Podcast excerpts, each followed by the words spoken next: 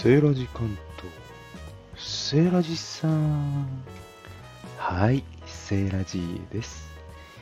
夜の食レポ、今宵夜食デブとランデブー。聞いたら最後、メタボの沼へようこそ。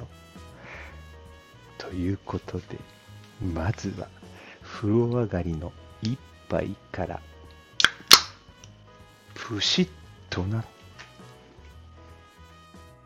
セーラジさん、準備悪いよ。プシッとなって飲みたい気持ちいっぱいでさ、グラス用意してないじゃん。おっと、悪い。飲み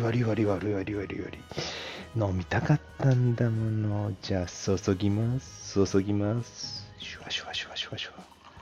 この音入んのかな。これ声は拾うけど雑音拾わないマイクだからね、音入んないかもね。これぽーい。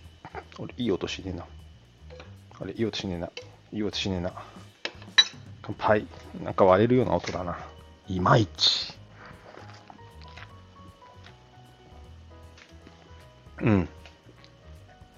乾杯の音はいまいちでも、味は絶品。このために我慢してたのよ、水分ね。セーラジさん、脱水症状になっちゃうからさ、ちゃんと水飲もうよ。アルコールはね、水分のね、摂取したことになんないらしいよ。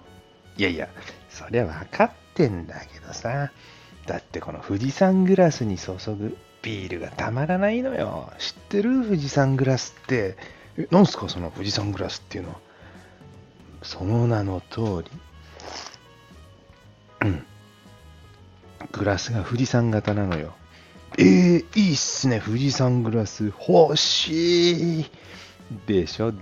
これね、昨日聞いた友達がね、バースデープレゼントに買ってくれたのよ。大事に使ってんの。なんでかっていうと、薄いのよ、割と。だからね、ガチャガチャね、他の食器と一緒に洗うとすぐ欠けちゃう。多分まだ欠けてないけど、1個しかないからね、欠けたらアウチ。それともう一つ、富士山グラスのね、難しいところはね、この野郎、気難しい野郎でさ、どっから見てもセイラジーの脳には富士山の形に見えるんだけど、カメラが捉えた富士山はね、富士山じゃないのよ。垂直タンブラーなの。どういうことかわかる？下から上に向かって細くなってるわけで、上の方が泡に見立てて、白い泡が富士山の上の残った雪に見立てるようになってるんですけど、日本人ならわかるよね、その意味。下の方から上の方に口が狭くなっている形をしているものの、そのグラスをカメラで上から撮ると、遠近法によって近いものは広がり、狭いものは縮まるっていう、わかる？遠近法って。奈良の大仏でもそうなってんだよね、実はね。その原理が働いて、ただの垂直なタンブラーにしか映んないのよ、普通に上から撮ると。それに気づいちゃったのね、セーラジさんはね。だからね、このグラスを撮るときは真横か下から見上げる感じで撮るのがポイントなんですよ。いいこと聞いた？日本全国富士山グラスをご利用の皆様、なぜ富士山型に映らないのか、今日は謎が解けましたね。よく眠れそう。ということで、新しく始めたね、企画したんですよ。